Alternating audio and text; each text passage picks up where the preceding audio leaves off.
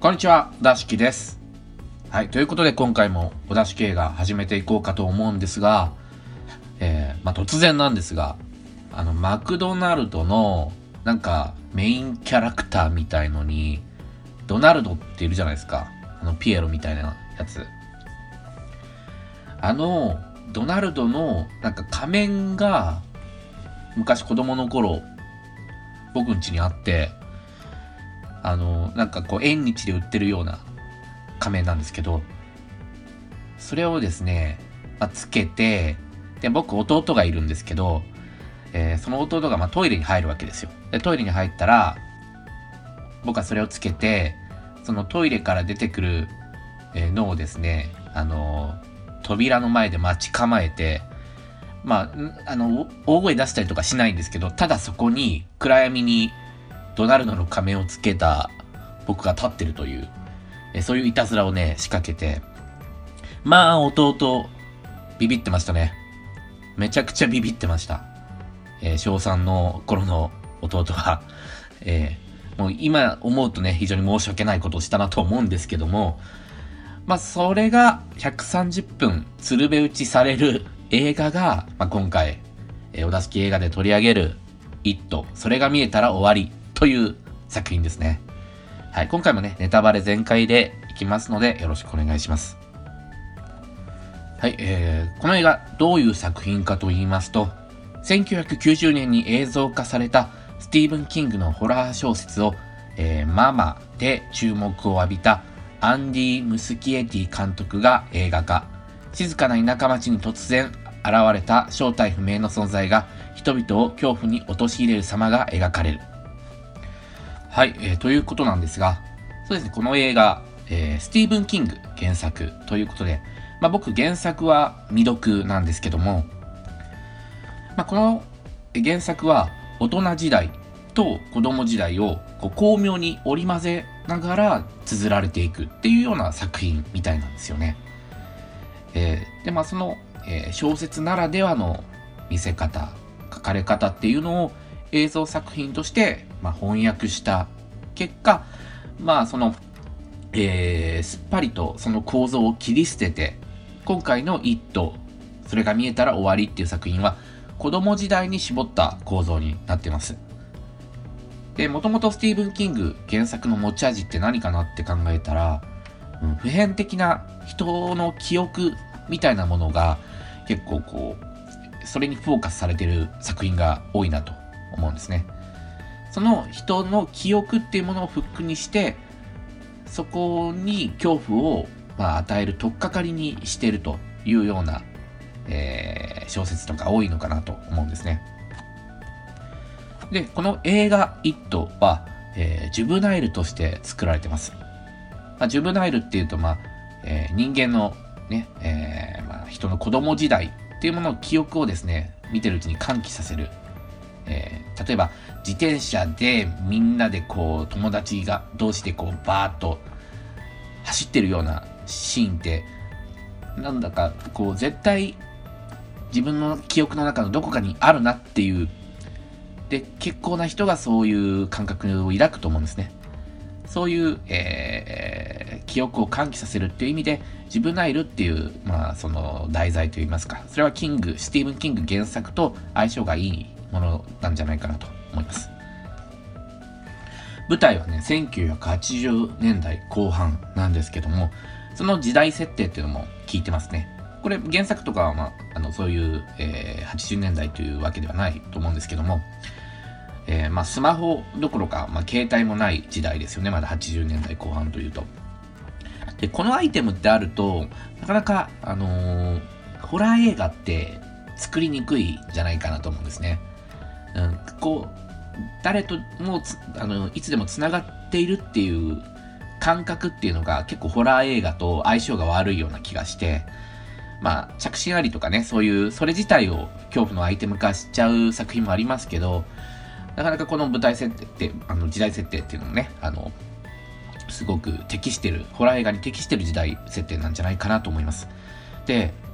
この映画っていうのは、光と闇、そして日常と非日常の使い方がすごくうまいなと思いました。えー、まず、あの、映画の冒頭で地下室が出てくるんですけども、うん、日本にはあんまりね、ないんで、日本人にはね、こう、あんまり馴染みがないと思うんですけども、やっぱり地下室ってアメリカ人の子供が恐れてるものナンバーワンなんじゃないかなっていう思うくらい、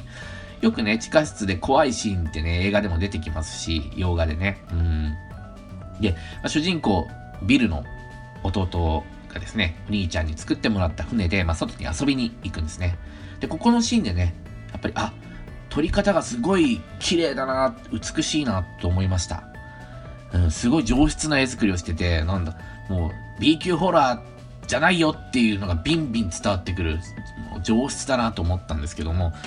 これ、えー、カメラマンがですね、パク・チャヌクっていう韓国の監督さん、有名なね、監督さんですけども、そのパク・チャヌク組のカメラマンのチョン・ジョンフンさんという方が、えー、撮ってるんですね。ね、お嬢さんとかね、撮ってる方ですけども、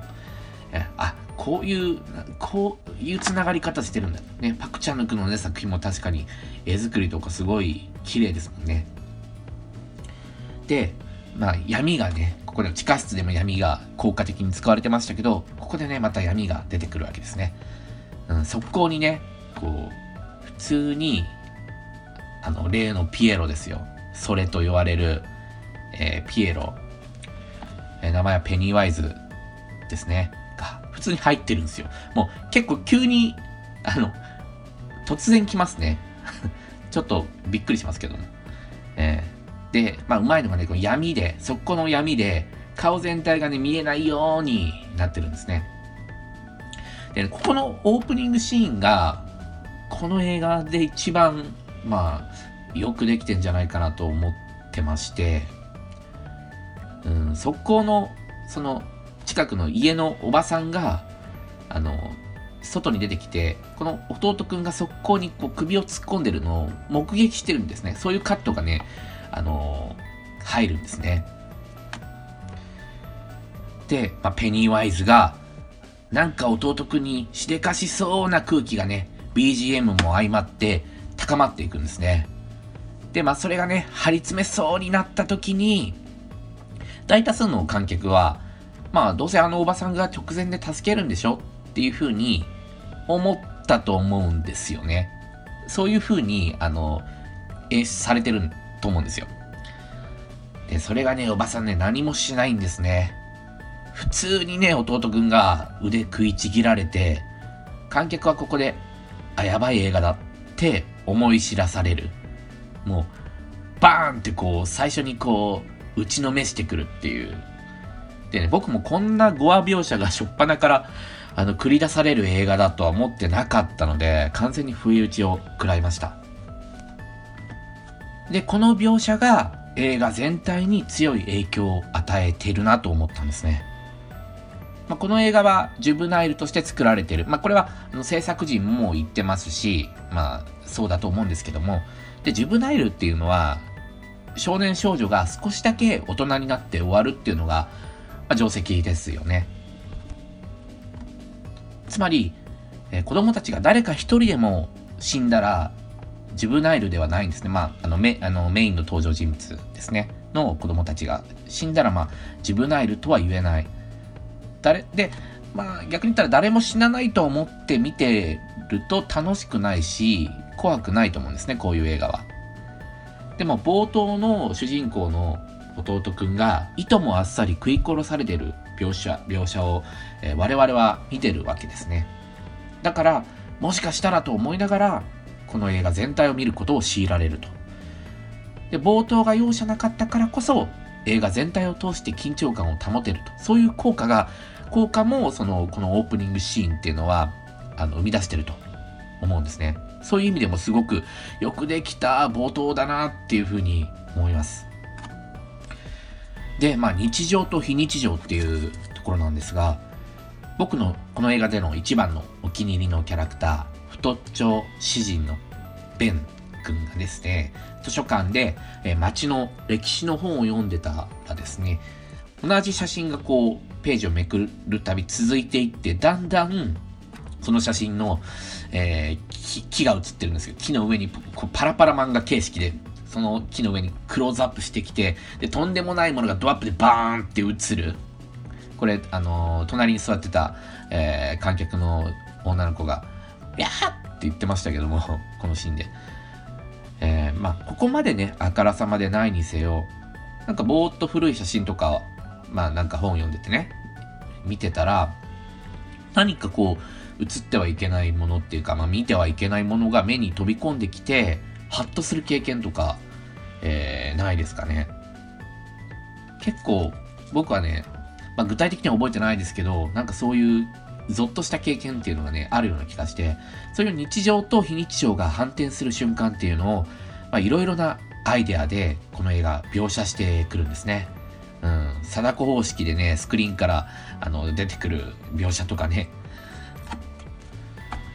あと、まあ、特に目立ってたキャラクターとして、えー、ベバリーっていう女の子がいますよね。女の子は、このルーザーズクラブには入らないのかなと、まあ、僕ちょっと思ったんですね。っていうのも、まあ、彼女ちょっと大人びすぎてて、ちょっと他の男の子たちから浮いてるんですよね。で、ただ、まあ、入らないのかなと思ってたら、自分がこう子供から女性に変化していくことへの忌避感みたいなものを彼女は感じてて、で、その流れにね、逆らうようにこう髪をバッサッと切って、で、男の子たちのその集団に混ざっていく。なるほど。自分がもうそういう女性性っていうのを振り切って、男の男の子たちとこう、えー、混ざろうとしていくっていうあそういう存在そういう描かれ方なんだなっていうのもあこういう描かれ方もフレッシュだなと思いましたで排水口からこう血が噴き出る悪夢のようなシーンありますよね、えー、これもね子供から大人になっていくことへの戸惑いっていうのが表現されててすごくあの新鮮で良かったですね。彼女はやっぱり他の子よりも大人だから辛い描写が多かったように思います。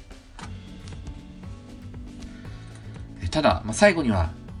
ビルがまあキスしてくるのを優しく受け入れて微笑んででバイって言って、まあ、他の街に去っていくと。でで優しくね微笑みながらビルの頬を撫でる、まあ、彼女はここで自分の自分の女性性と折り合いをつけて、まあ、他の街に旅立っていくっていうのがうん彼女の、まあ、血はビルの頬についてるけどその血はやっぱり彼らにとってそれまでの恐怖の象徴でなくて、まあ、すごくあったかいものに感じられているはずだなと思います。この作品の子供たちってみんな何かしら問題を抱えているんですが、それは子供自体に責任があるというよりも、結構もう子供時代に最も影響力のある大人、要は、ま、親ですよね。からもたらされてる問題っていうのが、えー、多いと思います。で、それをね、全面的に解決できるかっていうと、できないし、えー、できたとしたらそれはジュブナイルっていうものではないと思うんですよね。少しだけ大人になって、まあ親も所詮一人の人間だっていうのを、あの自分と同じ存在だっていうのをね、同じ人間なんだっていうことを認めるっていうことが、まあジュブナイルの、あの着地点として、あの、まあ定定石というか、そういうものかなと思うので、そういう意味で、あの、すごくこの映画の最後、ね、ラストは、なんだかこう、爽やかな印象があってですね、とても見てて、なんかすごい、それまですげえ、ね、あの、ペニーワイスとのドロドロのバトルを見た後、なぜか爽やかな気分になってるっていうの。これはですね、えー、なんか不思議な気分でしたね。まあ、彼らの問題は何も解決してないけども、彼らの心の中はこの出来事を通じて変化していて、で、それがまあ一番重要なことだというふうに思います。